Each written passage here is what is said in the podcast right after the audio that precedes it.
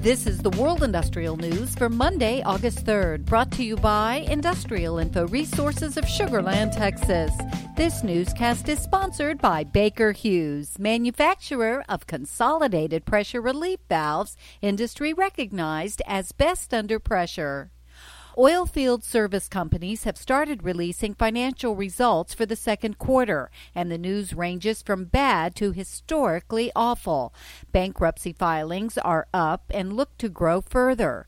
Plummeting revenue, large losses, and a lot of job cuts are what the first filings from oilfield service companies show, and there's little reason to expect the bad news won't continue to course through that segment.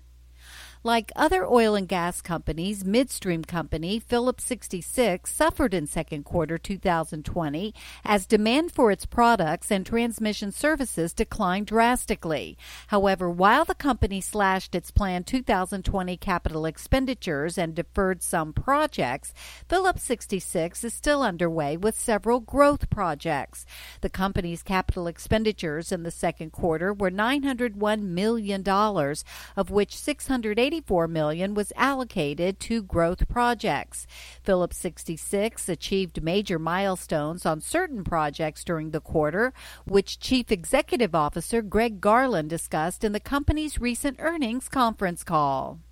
President Trump announced during a recent visit to Midland, Texas, that the U.S. Department of Energy has enacted a new policy to extend liquefied natural gas exports to 2050. The previous policy granted a 20 year export approval.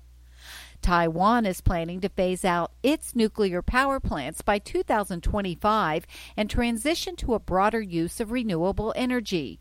Through its 2025 nuclear free homeland plan, Taiwan plans to diversify its power generation while ensuring a reliable energy supply.